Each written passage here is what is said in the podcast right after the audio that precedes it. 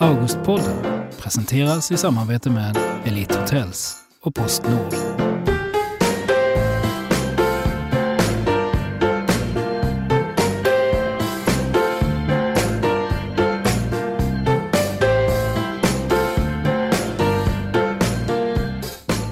Välkomna till Augustpodden och eh, i år ett extra varmt eh, välkomna till alla ni eh, kakaduor där ute, men även ni marsvin, hamstrar, golden retrievers, bonkatter, bebisar, sköldpaddor, vandrande pinnar och andra djur på flera ben som blivit arbetslösa i år eftersom ni inte får uppdraget att i dagspressen inför kamerorna krypa fram, hoppa fram, bjäfsa fram till en nobelpriskandidat. Eh, det brukar ju vara så att dagstidningarna eh, har, den här veckan har såna här jippon för sig. Redaktörens chinchilla får gå och välja bland några namn, eh, men så inte i år då. Men till alla ni vissna kissar och andra smådjur där ute, panikslagna bombats och så. Lyssna, för här kommer en fet arbetsmarknadsåtgärd till er. Det finns en uppsjö med intressanta kandidater att lägga tungan, tassen, vanten eller eh, ramen på när det kommer till årets Augustpris. Det är det, de namnen vi ska ta fram åt er här idag. Eh, för det är nu det här racet börjar, Augustpriset 2018. Jag heter Daniel Sjölin, jag befinner mig i minglet på Elite Hotel. Det är 30-årsjubileum för Augustpriset. Jag har tre jättefina gäster med mig eh, som med sin beläsenhet ska orientera oss alla i eh, bland de svenska pärlor som eh, har utkommit i år i bokhandeln eh, inom tre olika kategorier. Och första etappmålet eh, för August 2018 det är om några veckor, den 22 oktober. Då ska de tre jurygrupperna ha plöjt igenom hela den här utgivningen, eh, ett enormt jobb, eh, och eh, ha utsett 18 nominerade verk, sex vardera i de tre kategorierna, fack, skön och barn och ungdomslitteratur. Men det fina är att de är ju inte klara med sitt jobb. De sitter just nu och håller på, så det är nu vi har chansen att påverka eh, vad de tycker och tänker. Det kommer bli min första fråga alldeles strax till mina gäster, men först en presentation. Välkommen Johanna von Horn, Patrik Hadenius och Malin Ullgren. En liten app. Ja, vi ser. Ja, ni, eh, ni hör ju, kära lyssnare, eh, eh, denna enorma skara jag har framför mig som jag nästan måste mota bort eh, från podiet. Eh, eh, Johanna von Horn, eh, eh, till vardags så driver du eh, Bokslukarna, eh, eh, en bokhandel som eh, Ja. har spårat ur, eller? På något sätt? Eh, Med annan verksamhet? Det har eller? blivit något annat, tänker du? Ja. Ja. det är en bokhandel i allra högsta grad, men vi är, ser oss själva lite som en mötesplats, ett, kultur, ett minikulturhus kanske. Men framför allt en mötesplats för litteratur, att folk ska komma till oss och vi ska kunna det vi jobbar med och påstår oss kunna. bö- Böcker och bakverk och för barn. Ja, och bakverk. Ja. Utmärkt. Eh, eh, och du kommer ju ha kanske lite extra koll på just kategorin barn och ungdom Ja. eh, eh, idag. Eh, men det här är naturligtvis det är fritt fram att släppa alla sarger som man känner till här naturligtvis. Eh, välkommen Patrik Hadenius, Tackar. eh, språkvetare och publicist som nästan har fått Augustpriset. Nu ser Patrik lite frågan ut. Det här var ju ett, ett fonetiskt skämt. Eh, Du har fått Arguspriset. Ja! Eh, Detta för din gärning, Språktidningen, eh, eh, som är för ut humanistisk forskning till en bred publik. Nu har du slutat där och är VD på Utgivarna och skriver en bok om pauser. Eh, vad då har du tagit paus på något sätt? Eller? Ja, så kan man säga. Kan du det? Nej, det är det jag upptäcker ju mer jag skriver, att det, går inte att ta paus. Men det är också en paus, att inte ta paus. Jag förstår. Eh, men på, så på din paus börjar du skriva om det? Och, och då arbetar man ju när man skriver. Alltså, vår nidbild är ju att pauser betyder att man lägger sig i hängmattan och inte gör absolut någonting. Men det går ju inte. Det, utan vad gör man i hängmattan? Man har en boktrave bredvid sig. Och så börjar man läsa eller så börjar man skriva. Eller, ja, man gör något i pausen. Det undersöker jag. Jag förstår, intressant. Eh, eh, och, När man säger intressant så brukar det betyda ja, jo men jag förstår. jo, men, Tack. eh, välkommen också Malin Ullgren. Tack. Eh, litteraturredaktör på Dagens Nyheter, eh, skribent, kritiker och expert på lådorna i Madame Bovary. alltså eh, Flauberts gamla klassiker från 1850 Ja, nej, men jag såg att folk, det var när Twitter var nytt och fortfarande kändes hoppfullt och roligt så där, så, så skrev eh, alla hade så här roliga tillägg i sina bios eller vad det heter, ni vet när man presenterar sig. De hade inte bara sin yrkestitel utan någon, min chef på DN berättade att han var kaninägare och jag hade liksom ingenting sånt där konstigt. Men då kom jag på att jag har skrivit en uppsats om lådorna i Gustave Flauberts Madame Bovary. Vad är det för lådor? Vad är det för lådor? Jag tänkte i alla fall att det var en konstig grej att ha med. Jo, alltså lådorna som, eh, vad ska man säga, det, det är jättemycket lådor i den romanen. Eh, och när man ska skriva en uppsats så gäller det att hitta den här aspekten som ingen efter 150 år har noterat. Och då upptäckte jag, titta, här finns 1, 2, 3, 11, 12, 20 lådor och som faktiskt är med i avgörande ögonblick i romanen. Som Eh, en berättarteknisk funktion. Ja, där. Dra fram en precis. låda Man kan se olika saker. Det, det finns ett cigarettetui där, eh, som mm, leder till erotiska fantasier hos den unga Emma Bovary som sen, ju, ni vet, fortsätter från fantasier till affärer och sen så är det en låda som man använder för att operera en, en stackars bonddräng och det, är liksom, det blir en låda som på något sätt innehåller framtid och medicinsk, medicinska framsteg och så vidare. Så att ja, lådor, så fort det händer någonting viktigt i romanen så har han slängt in en låda. Det här låter som ett ämne för du kan ju skriva någonting. Det är bara jag som vet. Ja, ja. eh, hörni, det är ju så här att, att det kommer bli nomineringsfester framöver och allt det här och gala, allt det här som vi, som, som vi många känner till traditionsenligt. Men som sagt, som jag var inne på tidigare, då kommer det redan för sent att tycka någonting om, om vad juryn, jurygrupperna ska välja ut någonting. Nu har vi chansen. Eh, men- måste först fråga, har, har någon av er, ni sitter ju inte, någon av er förstås, i någon av jurygrupperna i år, självklart, Nej. då skulle inte få vara här. Men har ni, har ni deltagit i sån här jurysammanhang någon gång? All, Alla hade det? Ja. eh, misstänkte det. Kulturvärlden är inte gigantisk. Eh, Men undrar, påverkas man av vad andra tycker? Ja, det är liksom hela idén. Läsande, det finns en nidbild av att läsandet är solitärt, att man bara sitter själv med en bok.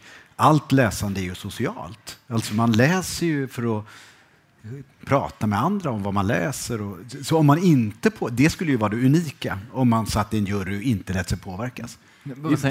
Nej, men jag är, alltså jag är den här typen av gammal romantisk kritiker, eller man ska säga. Så att det, det enda som händer finns bara i mitt huvud. Folk kan få skriva och tycka och känna och tänka vad de vill. Det är bara vad jag har läst som är viktigt. Oj.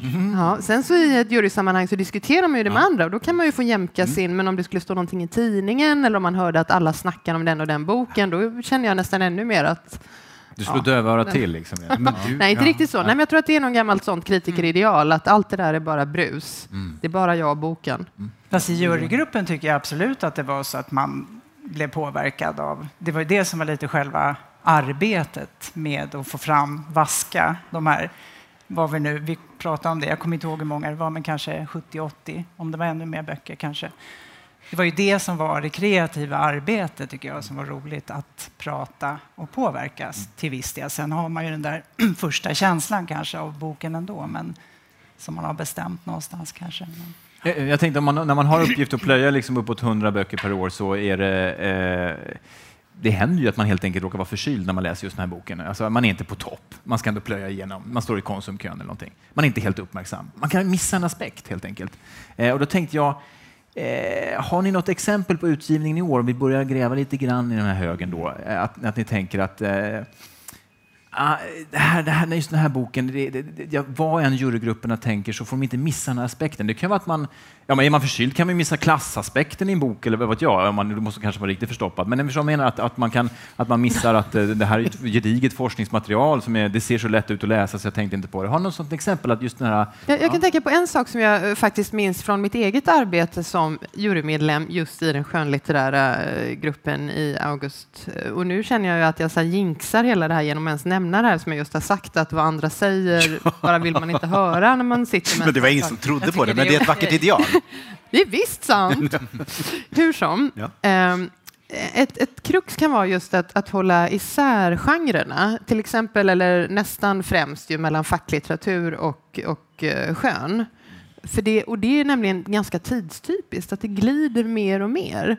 Eh, ett sånt problem, höll jag på att säga, hade vi en gång i tiden. Eh, man kanske inte ens får säga det, det är kanske är lika hemligt som Nobelpris... eh, ja, ja, ja, men jag säger, inte, jag säger inte det, men jag säger så här. Eh, Maciej Zaremba har skrivit... Varför fnissar du åt? Nej, nej. Jag tar lite vatten här. har skrivit en, en bok som glider mellan genrerna. Mm. Som glider mellan eh, eh, vad ska man säga? Ja, fackbok helt enkelt. En granskning av en, en tid. Jag kommer att berätta säga mer om den sen om jag får chansen. Men, men också skönlitteratur därför att det är en självbiografi. Så att den aspekten att den nog kanske bör räknas som eh, skönlitteratur. Är du med mig? Jag, Ja, nej, men jag jag, förstår nej, men jag är helt... Förlåt att jag fnissar, för att det var, Det det var, det var igenkännandets fritter. Ja, även om, bra, det, om det kanske inte kändes så, så var det, Jo. det, det var så jag tänkte.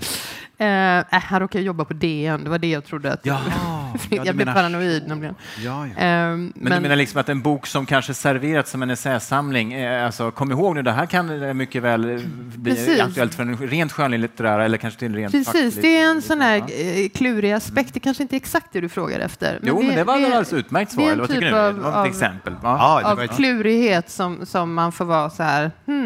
Och det kräver mycket diskussioner i juryn också. Vad är det här för genre? För det är inte lätt. men det är en, jag tänker på en sak också. När det gäller fackböcker så är det ibland så att man börjar läsa en fackbok och så tänker man, nej men den här, nej, det här. Och, och då läser man ju lite fortare och lite slarvigare. Och ju, och ju slarvigare man läser, desto sämre blir boken på något sätt. Och då läser man ju ännu sla, ja, du förstår, Ja, det blir en nedåtgående och, spiral. och för fackböcker kan ju det ibland vara, eller jag kan tänka så här, att för romaner kan det vara fullständigt livsfarligt. För att, men för fackböcker så är det ändå ibland okej. Men så läste jag nu en, började läsa en bok eh, som jag tyckte var jättebra, en, en, av en filosof, Jonna eh, Bornemark. Det omätbaras renässans. Nu nämner jag en bok här alltså. Ja, men det, är det, Som ja, jag- ja, är det- är det idén? Ja, Är det ja, det är- Är det kanske idén? Jättebra. Jag- Du hade har lite svårt att säga. Saremba där, men nu, nu, nu, är, vi, nu är vi där. Nu är vi. Nu säger vi boknamn, det är jättespännande. Nej, men jag, jag måste faktiskt erkänna att jag inte kommit hela vägen igenom den. För den är, alltså, filosofi är ju svårt. Och särskilt filosofi när det handlar om gamla gubbar. Och här är det tre gamla gubbar, eh, varav jag bara kunde Descartes tidigare och de andra två filosoferna kan jag inte ens återkalla namnet nu. så här. Och Jag borde ha skrivit upp det, men det har jag inte gjort. Eh, men den är, den är ganska, den är bra, den är jättebra, men den är knölig. Och, och så känner man så här, men hå- håller det här? Eller är det, kommer man orka läsa det här? Och så ju mer man läser, desto bättre blir det. Och, så åh, och då tänker jag så här, om man då står i Konsumkön och tänker så här, nej men det här, ingen kan hålla reda på de här tre gubbarna och det här, nej den här, och så tar man bort den. Det är ju livsfarligt. Absolut, jag förstår. Eh, Johanna, känner du igen Ja, något jag- av de här resonemangen eller en egen idé? Ja, jag, jag fick bara en tanke nu som det är, det är det minst riktiga svaret på din fråga. Alltså nu är jag helt jag tror inte det finns något riktigt Nej, svar. eller riktigt, men jag kanske inte svarar på frågan. Men jag tänker i barn och ungklassen så har vi diskuterat mycket om det här om man kan mäta en småbarnsbok, en, vi har småbarnsbok, bilderbok, kapitelbok som vi säger, ungdomsbok, kanske serie roman och en faktabok. Och det där tycker jag är en intressant diskussion att ta upp här, för att vi har pratat mycket om det, om det är möjligt att jämföra det här, eller om man ska dela upp det i olika grupper. Som jag då är lite tveksam till att man ska göra, för jag tror att det är ändå till sist och syvende att vi ska välja, som jag uppfattade uppdraget, att den bästa, de bästa sex böckerna.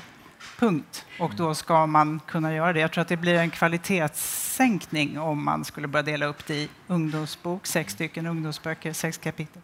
Tror jag. Men det tål att diskuteras.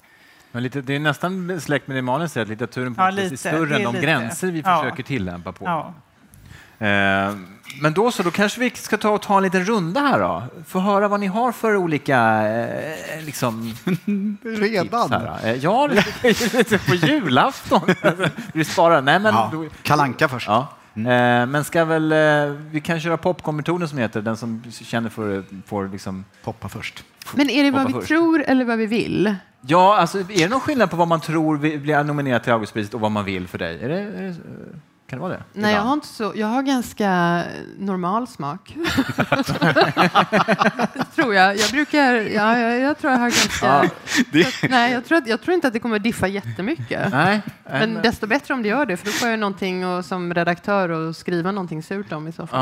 Ja, men, men vad har du där på? på har du, någon- du har en liten lista Jag där? har en liten grön lapp. Mm. Ehm, Ja, och, men jag har inte, inte sex stycken, för det är fortfarande sex, eller Nej, hur? vi får se hur många vi hinner, men vi tar en i Ja, taget nej, men så här menar, tycker jag och så det- blandar det vi lite sex grann. Nominerade per genre Men, men om de, de som du inte vill missa, inte säga... Jag har tre favoriter. Ja. Och eftersom jag är, vi pratade om det innan, men jag är nog fortfarande så pass präglad av juryarbetet så att jag har valt ut tre stycken från olika förlag. För det är en annan sån där Eh, känslig sak, att inte ett förlag får dominera för mycket. Så jag har då Sara Stridsberg, lågoddsaren, eh, Kärlekens Antarktis. Och vad handlar den om lite kort? den handlar om eh, ett styckmord, kan man säga. Eh, men det är skildrat ur offrets perspektiv. Så att hon liksom berättar om, om sitt liv och andra människors liv efter det att hon är död. Eh, ja, efter det att hon är död, helt enkelt. Det är offret som talar från andra Det sidan är offret döden. som talar från andra sidan. Eh, det för min del så kunde hon ha fått priset för flera år sedan för sin dramatik till exempel. Som hon ju har varit nominerad för. Eh, Vad, vad gör den här boken så bra då? Eh, Ja, men ja, det, det, det är det som är grejen med Sara Stridsberg, tycker jag. Att hon har språk och story. Man får liksom allt, man behöver inte välja. Hon har ett otroligt starkt språk eh, och hon har ja, stories. Det händer grejer i hennes böcker. Eh, så att hon är med på min lista. Då har vi ett, eh, ett namn, Sara Stridsbergs Kärlekens Mm. Antarktis. Ska vi gå vidare lite grann? Eh, Johanna? Vad har... Då säger jag Gropen, Gropen! Ja, ja, ja, vem är... Emma Adbåge, Mm. som är en bilderbok. Och den är ja, i det närmaste fulländan, tycker jag. Det är till att börja med en hyllning till leken, till den farliga leken, till de vassa stubbarna, till de vassa stenarna i den här gropen bakom gympasalen på skolgården där barnen älskar gropen. De vuxna hatar gropen. Och det är så otroligt fin i sin lågmälda både färgkomposition med mycket jordiga färger. Så där man känner det här skitiga, farliga. Lite antroposoferna ska nog gilla den, tänker jag. Mhm, Lite de som färgkombinationer där. olika. Ja, grunder, eller, ja, mm. eller lite just det där med att, att leka med naturliga.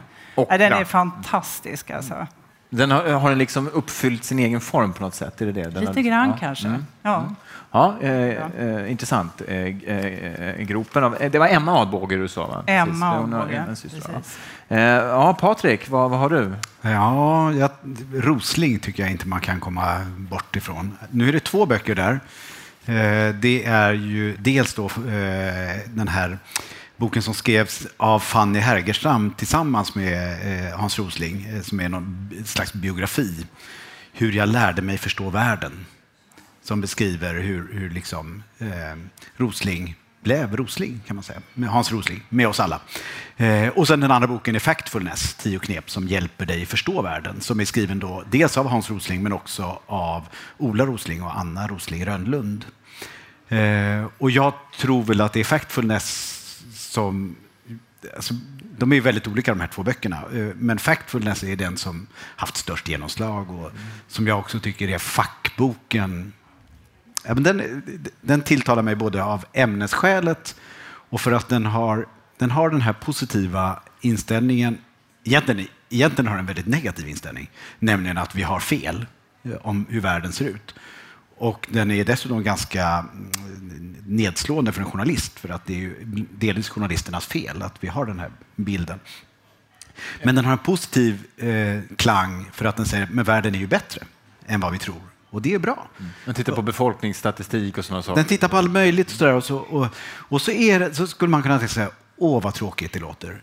Eh, men den är skriven väldigt rakt och bra och utan allt för mycket floskler och liksom så här tomma fraser och sådär. Och så är det enormt mycket diagram och grejer. Eh, Det är en fackbok på riktigt. Sådär. Inte jättemycket berättelse, men, bara, eh, men många små anekdoter. Så, så man glider igenom den fint, tycker jag. Eh, hörni, det är ju sak som är nytt för i år i Augustprissammanhang. Det, det, det är ett hederspris har blivit instiftat. Ska börja delas ut eh, nu. Det kommer delas ut i samband med den stora galan eh, och det kommer gå helt enkelt för ja, lång och trogen tjänst till en upphovsperson. Det kan vara författare, illustratör, kan också vara översättare. Eh, vad tycker ni om det? Ett hederspris? Är det på sin plats? Eller är det, Det är en 30 festligt. Det är festligt? Ja. Ja. Ja, det är väl bra att fånga upp alla de Ja. där som, som inte kan alltid täcks in av, av, av genrerna. Så där, det tycker jag är bra. Mm. Kommer ni på någon spontan ni skulle vilja ge ett hederspris till? Eller? Ja, Ja, det, det, jag hugger direkt. Ja. Ja, eh, Erik Andersson, översättare. Eh, en eh, otroligt bra översättare. Han har översatt till exempel Sagan om ringen. Eh, senast den här Edward St. Aubins Patrick Melrose romanserie. Och jag upptäckte honom när han hade översatt About, eller just det, About a Boy. Han hade översatt den, så Om en pojke då heter den på svenska. Eh, för då upptäckte jag att han hade liksom löst så dialekt, London-dialekt situationen genom att stoppa in göteborgska uttryck. Och som göteborgare blev jag ju så himla nöjd. Så att sen om en pojke så har jag följt honom eh, och han har verkligen motsvarat min, min beundran hela tiden. Nej, men en skitbra översättare. Har ni andra på studs någonting? Eller ska, Eva Lindström, Eva Lindström, en av våra stora bilderbokskonstnärer. Mm. Och författare som ju ofta nomineras i, till ja, Augustpriset. Det är ju fantastiskt. Ja, jag tror att det är 13 gånger nästan. Så, ja, ja. Ja, ja, Oj, nej, jag kommer inte på någon. Men jag tänker också att det, man kan tänka på jag skulle ju också vilja att korrekturläsarna, redaktörerna, det är så många där som, som ligger och pyr där under som man också skulle vilja lyfta fram. Korrekturläsarna särskilt, alltså ja. språkgranskarna. Bokhandlarna. Nej, Bokhandlarna, ja. Nu, ja, nu får nu. vi sätta en gräns här. Litteraturkritikerna. Litteratur, ja. ja. Vad många bra Just idéer. Det. Före detta redaktörer. Kan vi, ja. ja. Eh. Allt verkar möjligt med ja. priset. Ja. Eh, hörni, jag tänkte att vi snart ska ta en till runda om ni har några fler böcker. Men först, är det några trender, tendenser ni ser i årets utgivning? Det brukar man ju alltid fråga i era områden. Har kommit något? Märkt någonting? Att här börjar komma böcker om det här?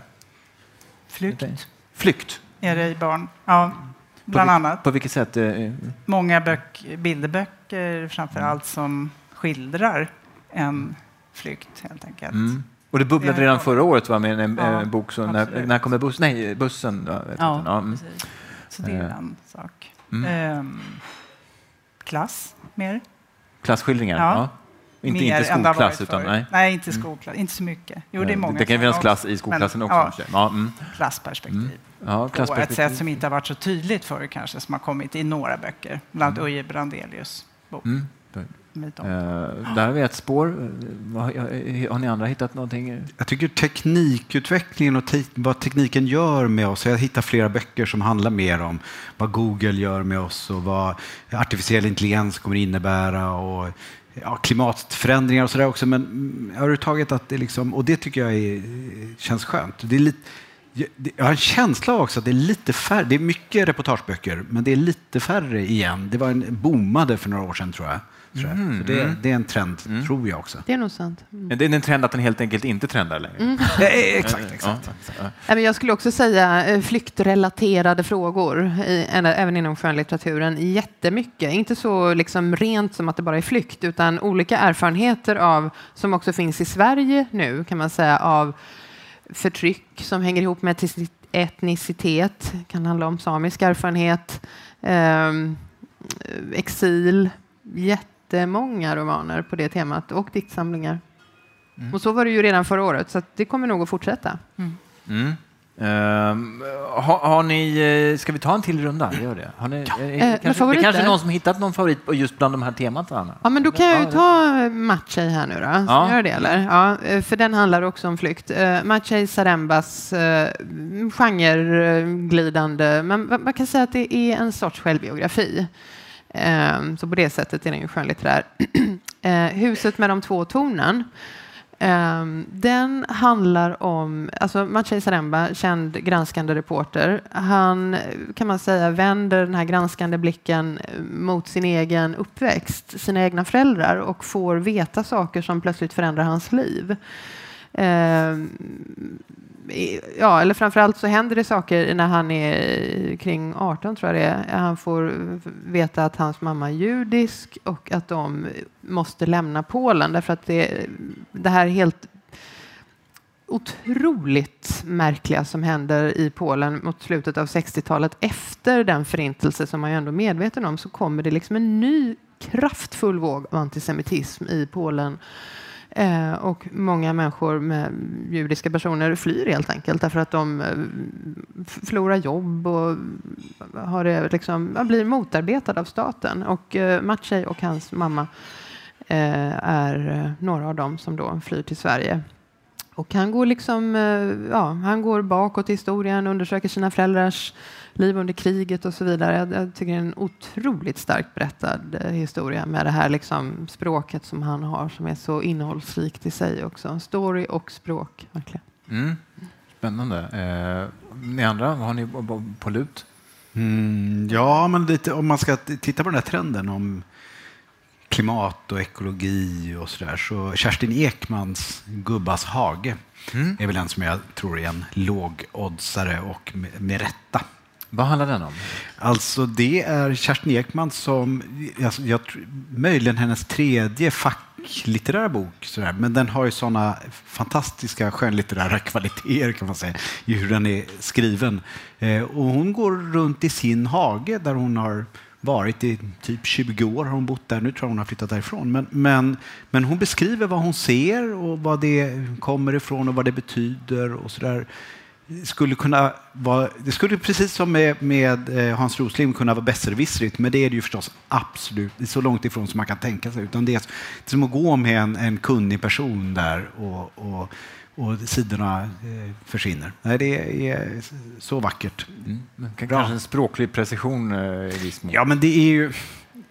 Jag sa ju inte det förut. Ämnet är ju förstås någonting som lockar mig till läsning.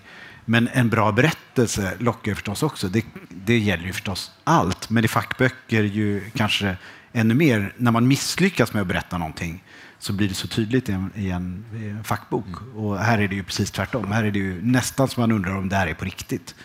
Men det är det ju. Då får man tänka, ja, det här är en fackbok, ja just det. Och jag njuter. Eh, eh, Johanna? Då, jag har så många här nu, men Rymlingarna tycker jag absolut, som är Ulf Starks sista bok, illustrerad av Kitty Crowder som ju fick Almarpriset för några år sedan. som gick bort i fjol. ja. Och eh, det handlar om en, ett barnbarn som tar med, Lill-Gottfrid, tar med sin farfar Gottfrid till en, eh, hans älsklingsplats i livet en sista gång. Och det förstår man ganska tidigt att det är så. Där han får någon känsla av att träffa sin fru som är död. Men just den dialogen mellan farfar och Lill-Gottfrid är enastående och fruktansvärt smärtsam läsning också faktiskt. Men fantastiskt fint. Och sen är det en sån kontrast med Kitty Crowders bilder som är väldigt, väldigt här nästan karikatyr i den här boken som också gör det lite uthärdligt att läsa den. Fast nu låter det så. Den är väldigt vacker. Alltså fint språk men otroligt stark. Också med den bakgrunden. Man förstår att det var att han Han lyckades ofta ha unga som pratade med gamla. Just det, Verkligen. det var liksom väldigt karga vuxna och Ja. farfar är också väldigt... Eh, ja, det är liksom hårda karaktärer i en väldigt kärleksfull kontext ändå. Så Mm. den är, är fantastiskt fin. Ehm, har ni hört några nya röster i år? Alltså, några sådana som bryter igenom larmet? Eh, frågorna om, om att vara människa är ju eviga, men ibland kommer ju någon ny röst som man inte har, har hört tidigare. Är det någon sån ni har? Jag förvånades på ett väldigt positivt och glatt sätt av en bok som, den är kanske en högoddsare, men Niklas Källner, ni vet han som gör intervju, gjorde intervjuer i Skavlan. Just det. Mm. Eh, han har skrivit en bok som heter Och bilen går bra. Mm. Som handlar om kallprat? Ja, mm. Och, och det tänker man sådär att ja, men det är väl en liten piruett, sådär, som något som man har på dasset och så läser man sådär. Nej!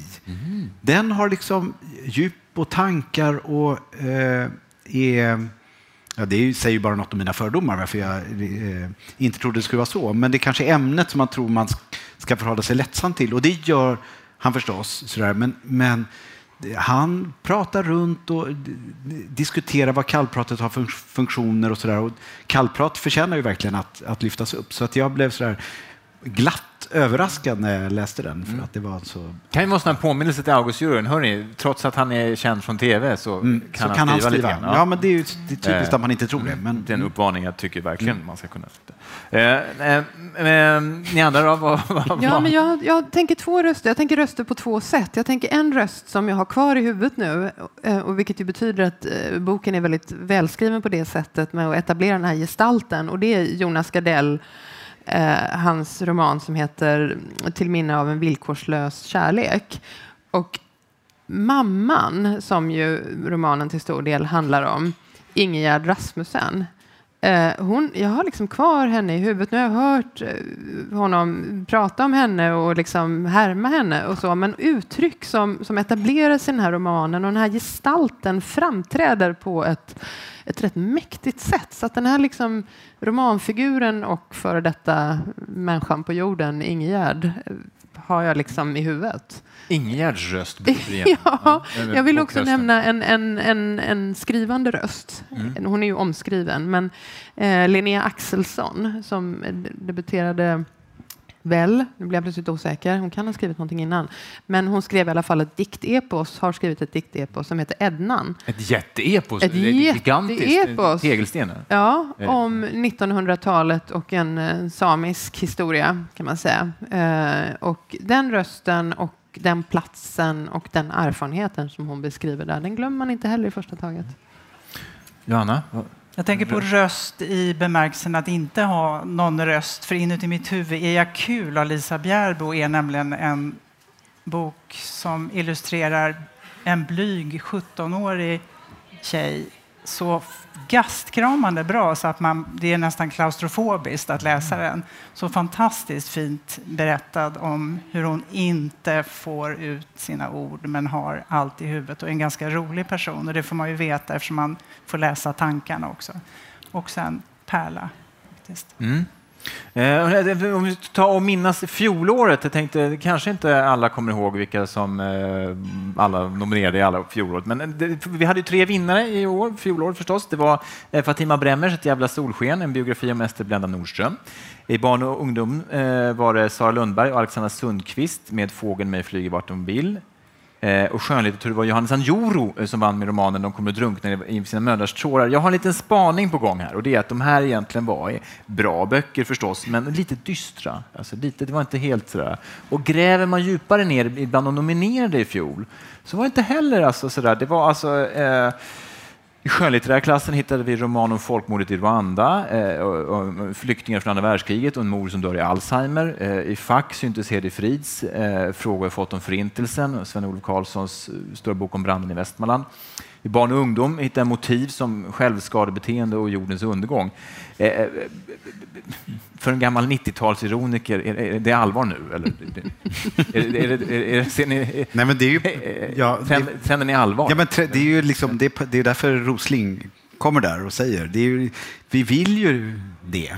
Det är ju det vi efterfrågar, eller hur? Det är det vi, Alltså, det, det, blir ju outhärdligt med det här bara positiva, glada, eh, liksom, allt är toppen. Hur, hur roligt är det att läsa om det? Men jag, eh, ja, jag ser mer kamp i de böckerna. Alltså Ester mm. Blenda, det är ju kvinnokamp och mm. framförallt om eh, nu, Berta Hansson är också en också kvinna som ja, verkligen mm. försöker mot sin tids anda mm. förverkliga sin dröm och bli konstnärinna. Och Anjoro är ju vet jag inte om den går in där under. Men jag mm. tycker mm. att de två i alla fall är mer kamp än, mm. än uppgivenhet. Mm. Men jag tänkte också på journalistens roll. För du talar om, om bilderna vi får från media, Patrik, och också, som ju också, journalistiken är ju också en viss dramaturgi. Eh, vad, vad, är, vad, kan litteraturen, vad bidrar litteraturen med för motbilder? Jag tänker här eh, på det. Det, är så, jag, jag känner att det är så komplexa saker som händer. Brinner det, brinner det, är det en skogsbrand eller är det undergången? Så att säga. Det är lite svårt att veta. Eh, förstår ni? Det brann ju i somras till exempel överallt i Sverige. Är det klimat eller inte? Och, eh, nyheterna förmedlar ju bara någonting. Och så kanske man frågar, är, har litteraturen en plats här att komma och komma efter eller komma före? Eller vad, vad, tänker ni? Men jag skulle säga att litteraturen är oväntat snabb. På ett sätt är ju uppdelningen ser ut så som man föreställer sig att journalistiken den hamrar på och så går den vidare och sen så kommer litteraturen och fångar upp och tänker de långa tankarna och så där. Alltså jag tycker att det är inte alltid riktigt sant därför att jag tycker att eh, åtminstone romankonsten men definitivt fackgenren också är ju rätt snabba. Uh, så att, uh, jag menar, visst, det blir längre bågar och mer komplexitet därför att de har mer tecken på sig. Nu talar jag verkligen som journalist här och känner att varför de har så mycket utrymme liksom i böckerna. Men det, jag tycker det går rätt snabbt faktiskt. Man ser hela exiltrenden som ju vi har pratat om. Eh, det hänger ju ganska tätt ihop med hur, hur världen ser ut, men också naturligtvis hur Sverige har förändrats. Vilka som bor här och vilka erfarenheter de har. Eh, så någorlunda snabb ändå. Jag vill bara lite vrida på att jag tycker inte alltid att det är precis så enkelt som att journalistiken bam, bam, bam och sen så kommer det en långsam bok efteråt. Mm. Ibland går alltihopa ganska mycket i vartannat. Vad tror ni? Ja, nej, men det håller jag med. Och, och jag tycker att, eh, att de är snabba på att fånga upp klimat. Redan förra året så var Johan Rockström, den var väl inte nominerad, men det var en, en väldigt bra bok. Och i år har Ulf Danielsson, som är fys- professor i fysik eh, i Uppsala, eh, han har kommit med en, en eh, Vårt klot så ömkligt litet som beskriver eh, hur, eh, ja, hur man ska förstå klimatforskningen egentligen och klimatförändringarna och sådär. Och den är, ja, den är ju ganska dyster, men, men precis som Rockström så är den inte, den är inte uppgiven, utan det är liksom, det här fixar vi. Mm. Mm. Det, är sam, det är samma i barn, barn och ungdom, mm. precis som mm. du säger. Det, men det fångas upp precis mm. lika, om inte ännu snabbare, där tror jag, med flykt, könsidentitetsfrågor, inte liksom fackböcker, utan att man ja, mm. man har de karaktärerna, alltså en transperson i en berättelse. För det är ändå berättelsen som är det viktiga, tycker jag. Men, ja. För ett år sedan ungefär var det lite grann så, så briserade ju metoo-rörelsen. Det kom ju som ja. Eh, har den syns än? Eller är det, extremt mycket i barn. I barn ja, ja, extremt okay. mycket med de här godnattsagor för rebelltjejer, hundra starka kvinnor, alltså många sådana. Mm. Ni andra, vad säger ni? Ja, alltså jag, jag, har tänkt på den frågan på det här sättet att, och det är så typiskt tråkigt litteraturvetarsvar, men det är så här, litteraturen har ju alltid handlat om metoo-frågan och det har den på ett sätt, därför att skönlitteraturen har alltid burit vittnesmål egentligen, eller väldigt länge, om kvinnors eh, utsatthet för sexuella övergrepp, framförallt kvinnor. Ehm, den typen av, av könsförtryck helt enkelt ehm, det börjar på antiken. Med antiken faktiskt. Och det är det tråkiga och duktiga svaret. Mm. Uh, att men vi, vi gillar tråkiga och duktiga svar också. uh, nej, men det, det, kan vara bra att tänka på att det finns otroligt många starka metoo-skildringar. Jag menar, vad ska vi börja någonstans? Moa Martinsson eller liksom de grekiska tragöderna eller man kan gå var som helst så handlar det fasen i mig, höll jag på att säga, om metoo. Det är ju metoo som, som på något sätt öppnade upp för att påpeka att de här, det här är sant. Det är som en läsning, metoo egentligen? Som upp, ja, nej, men jag menar, vittnesmålen har alltid funnits, men plötsligt så kom de fram på ett annat sätt. Mm. Men litteraturen är ett enda långt metoo-vittnesmål skulle jag vilja säga. Just rent skönlitterärt, så här, typiskt metoo-berättelse, alltså ja, vad ska man säga, jag höll på att säga Sara Stridsbergs berättelse om ett styckat kvinnooffer eller kvinnokropp är väl på något sätt extremvarianten av vad metoo handlar om, nämligen kvinnokroppen som en spelplats för våld. Eh, men det kändes hemskt att säga så, så jag tar tillbaka det. Det har ju just vad, vad ska... Ja, nej, jag, jag tänkte på Mellan raderna av Jenny Nordlander. Mm. Jo, men det har ju kommit flera sådana ja, snabba så samlingar. Det, ja, så det, mm. det, finns ju, det märks ju. Mm. Det kommer.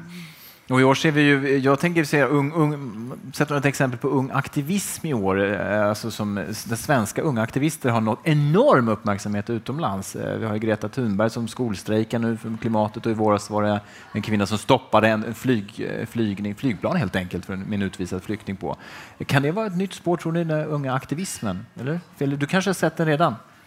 Till viss alltså mycket, Det kom ju mycket med det här med minkfarmar och veganism. Då var det ett gäng ungdomsböcker då. Så mm. det har inte rikt, jag kan inte riktigt komma på så där just med de aktivisterna. Men det är säkert, det kommer. Jag tänker på den gamla aktivismen, 68.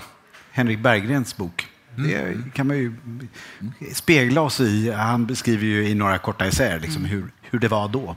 Mm. Eh, och eh, så upptäcker man att det var inte så annorlunda.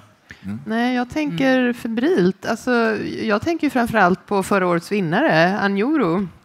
Där, där finns det ju aktivister som, som gestalter.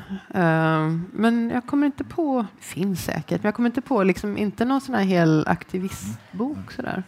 Men vad har du på din lista mer? Ska vi ta en till runda? Börja? Ja, jag har eh, då... Vad kallas det? Lågoddsare, eller vad ska jag säga? Eller, eller mm, favoriter? Nej, eller? alltså Sara Stridsberg är lågoddsare. Ja, ja. Eh, Maciej Zaremba, vet inte, mm. hoppas. Eh, Andrea Lundgren. Mm -hmm. och nu blir jag osäker, nordisk fauna, va? Inte Nordens fauna. Nordisk fauna, eller hur? ja. Nordisk fauna. En jättefin novellsamling som kom i januari, tror jag, i år. Eh, Vad är det som gör den så fin? Ja, men den är så mysig på ett obehagligt sätt, höll jag på att säga. Men jag tänker på det här tyska uttrycket unheimlich, alltså som, som handlar om när någonting är normalt och så förvrids det lite grann så att det bara inte alls känns normalt längre, fastän att allting är som det ska, men det är ändå inte som det ska. Det handlar om um, det är en novellsamling ju och eh, det är ju en annan sån här sak för, för juryn att försöka lite täcka in olika genrer, åtminstone poesi no och novell kanske. Det är inte alltid det finns så mycket att välja på, men det är ju lite en sån här sak som man alltid hoppas på, att det inte bara blir romaner. Eh, nej men hon, eh, hon berättar olika historier, flera stycken sedda genom ett ganska litet barns ögon och hon är otroligt bra på att göra det. Det är det som är det söta, fastän att det är obehagligt. Men den här blicken som hon har, eller liksom som hon låter berätta när barn upplever ganska vardagliga saker och så förvrids det lite på det där sättet när verklighet och annat eh, inträder. Till exempel att djur är väldigt närvarande. Det är liksom eh, små djur som hon samlar på eller det är små djur som står i skogen och kikar lite så här. Eh, ja, nej, men det är som en liten värld som hon öppnar i den här novellsamlingen. Så den hoppas jag Mm. på. Eh, Du, jag, jag, blir så, jag blir så sugen på att läsa. Du beskriver böckerna så bra. Jag blir su- sugen att läsa. Eh, nej men jag, eh, jag tänker en lågoddsare är en biografi. Jag vet inte, jag väntar med den lite kanske. Jag tänkte, får man ta en högoddsare istället? Ja, men ta en högoddsare, det är roligt. Ja. Ja, nej, men jag, för det, kokböckerna har ju lite svårt. Ja, Eh, De, de, ja, de kom, jo, men det, jag tror att det har varit någon om mexikansk med sån här mex, tex, tex-mex mat någon gång. Och Djupa dal eh, var det en bok som var nästan en kokbok fast mest handlade om eh, hur man eh, skötte jordbruket och sådär. Eh, Ja. eh, men, men jag hittade en bok om vegansk snabbmat som jag Mhm. blev väldigt förtjust i av en eh, kock, Sebastian Schauerman. Eh, och eh, som, ja men dels eh, en av mina tre barn är vegan så det är väldigt praktiskt och bra. Så det var, det var ju enkelt. Och så var det snabbmat. Den är inte jättesnabb om jag ska vara helt ärlig för jag har provlagat några av de här grejerna och det tar en stund. Men, men den är eh, Ja, men man blir glad och det är snyggt, men det är inte matporr, om du förstår vad jag menar. Det är inte så här supersnyggt upplagt, utan det, man känner bara så här, ja, men det här kan jag göra, det här kommer jag kunna härma efter. En, en kokbok som tränger sig ur coffee tablets matporrsnivå och upp till en august Ja, och det, är väl, och det är väl kanske det som behövs, så att säga. Ja, just det. Och, den, och den gör det. En av många. Ja, kanske förhållandet mellan text och bild då som spelar roll. Jag. Ja. Ja, ja, men vad, vad, vad roligt, intressant. Eh, men en högoddsare som sagt, vad kul. Ja, ja, ja. eh, Johanna, vad har du? Eh, nu från pöl, eller från grop till pöl. Jag märker att det är väldigt många som jag har valt. Nu är det en pöl. Gropen var innan, men nu är det i en pöl av Karin Syrén. Och sen sån där pärla som är humor, ett språk som är helt genialt i sin litenhet och en färgkombination i de här bilderna som illustrerar den här pölen som de här två myrorna, Nissin och Pock, kommer ner till pölen och möter någonting som de tror är småbarn som de måste uppfostra. Och det visar sig då att det är grodynga som senare försvinner. Och så. Men den, det här som man känner igen som när små barn är så allvetande och besserwisser och liksom böjer sig ner till ännu mindre barn och ska lära dem allt de kan illustreras i den här boken på ett jättefint sätt. Och det är också bilder som är fantastiskt fina.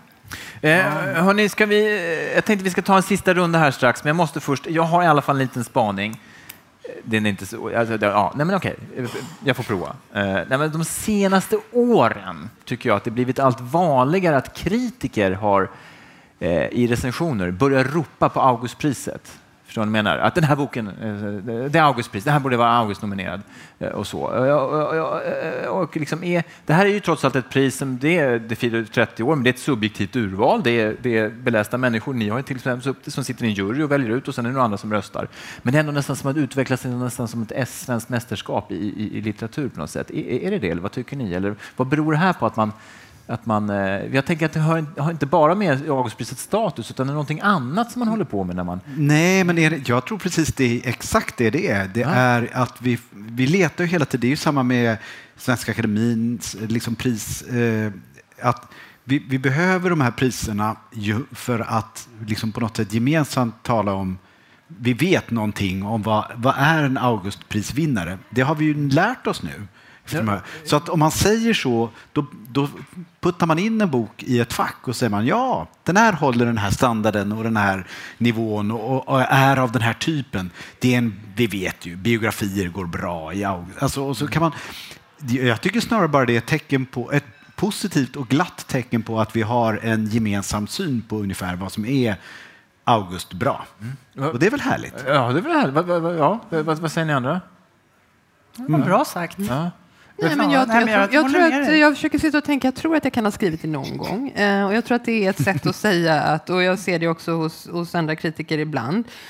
Det är bara, jag tror bara det är ett sätt att säga att det här är jäklar i mig en av de bästa böcker jag har läst i år. Inte Ja. världens mest genomtänkta sätt att förklara det, men det är ett sätt att bara så här snabbt etablera att så här bra är det här. Nu går vi vidare och berättar vad, någonting annat om boken. Alltså, Jag tror inte att det är superkomplicerat. Det kanske är lite ytligt att säga så, men jag tror att ändå att det är ett, eh, sätt att uttrycka en enorm entusiasm. Okej, det, Men det är lägerelds... Alltså jag gillar den här läger... Nu säger jag kanske samma sak som jag alldeles, alldeles nyss. Ja, det- Och då borde jag ju hålla tyst om du tyckte att det var bra. Men, men det är den här lägerelds... Det är idén. Vi behöver ju lägereldar. Liksom. Vi behöver någonting som samlar oss och där vi tycker lite lika.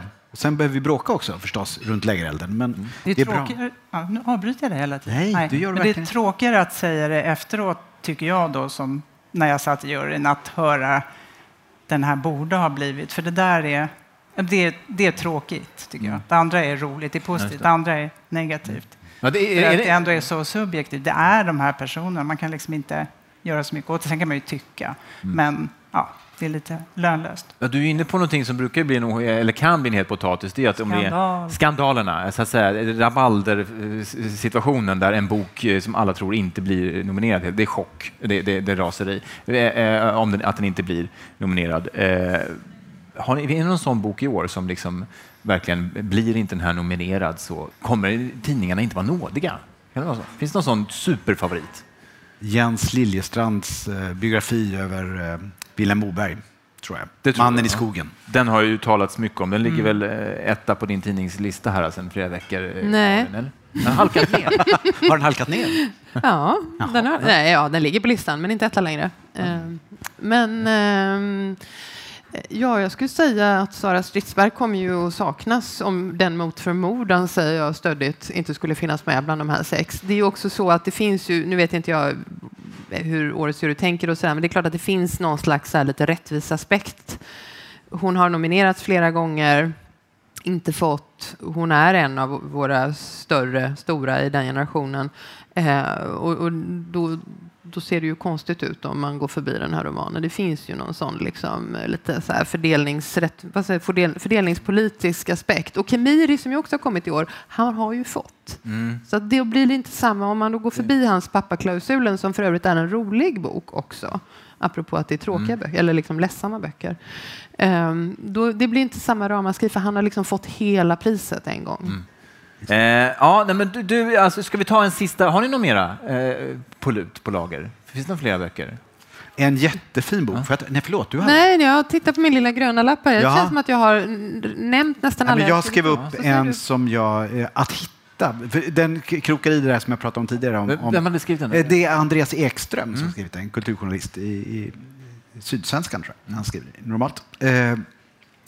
Som, och han gav för många år sedan en Google-kritisk, får man väl kalla det, bok. Och nu kommer han tillbaka igen till problemet med att Google finns där och att vi, vad det gör med oss och med vårt sätt att fungera och tänka. Den är ju inte jätteglad, den boken, så det är konstigt att jag tipsar om den. Men, men den är så himla välskriven så man blir, man blir glad av att läsa den ändå för att det är så fint språk.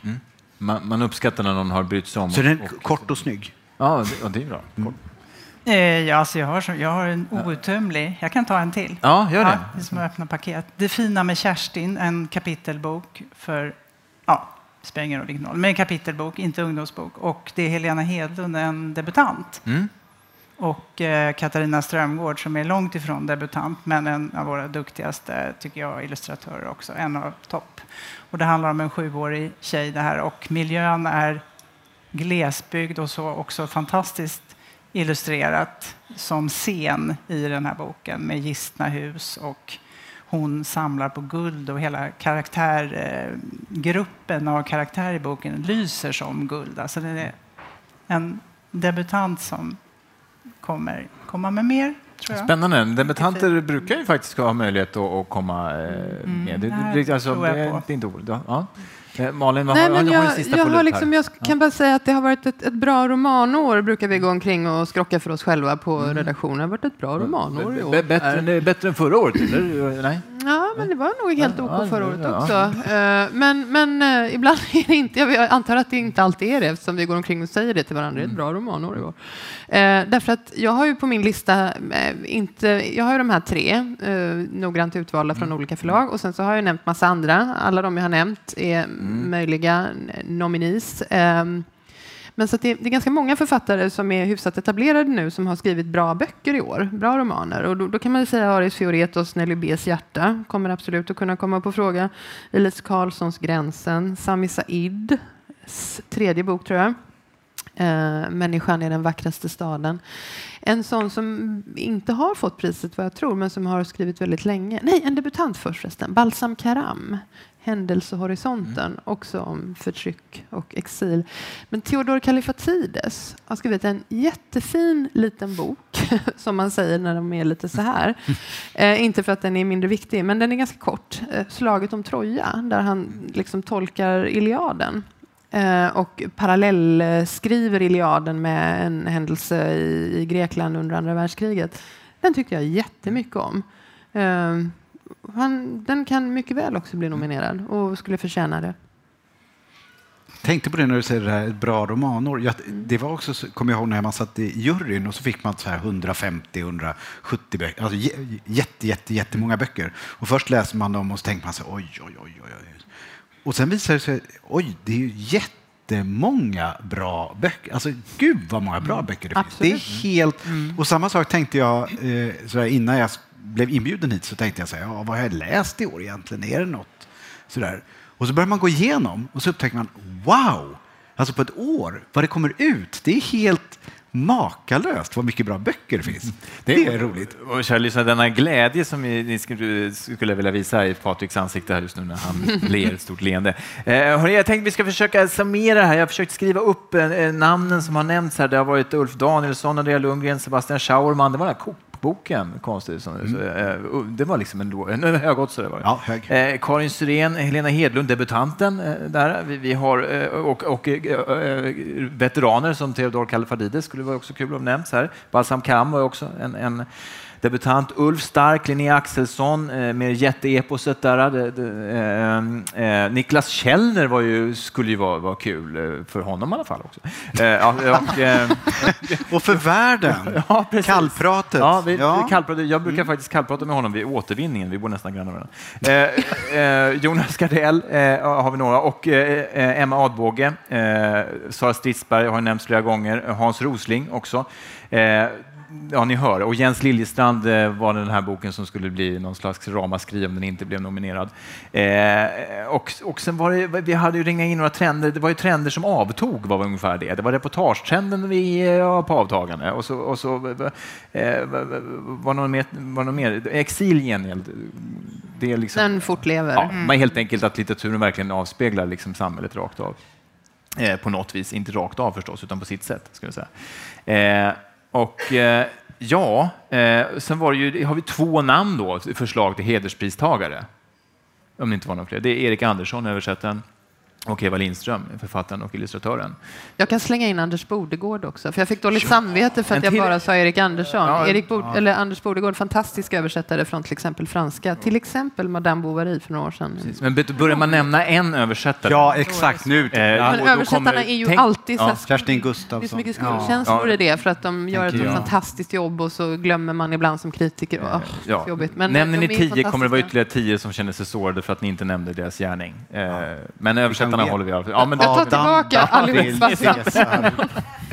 Eh, hörni, det är, det är dags att runda av. Det var otroligt eh, roligt att höra att, ni, eh, att ha er här. Eh, jag ska liksom bara nämna några korta informationsbitar till er kära lyssnare.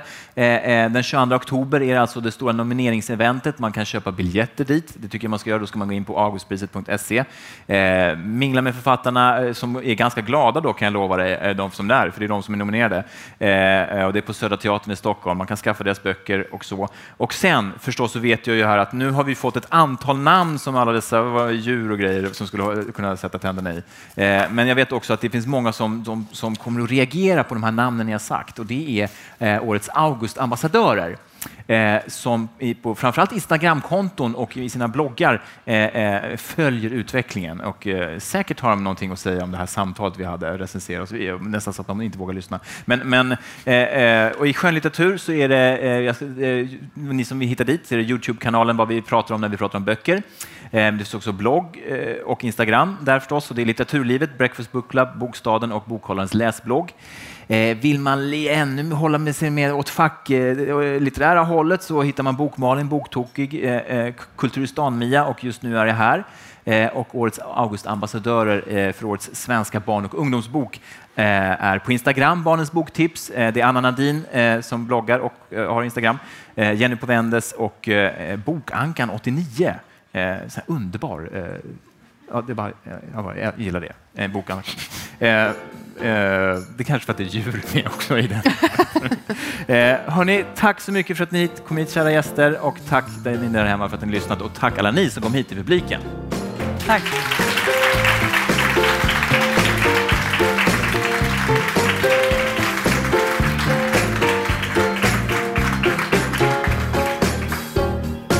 Augustpodden presenteras i samarbete med Elite Hotels och Postnord.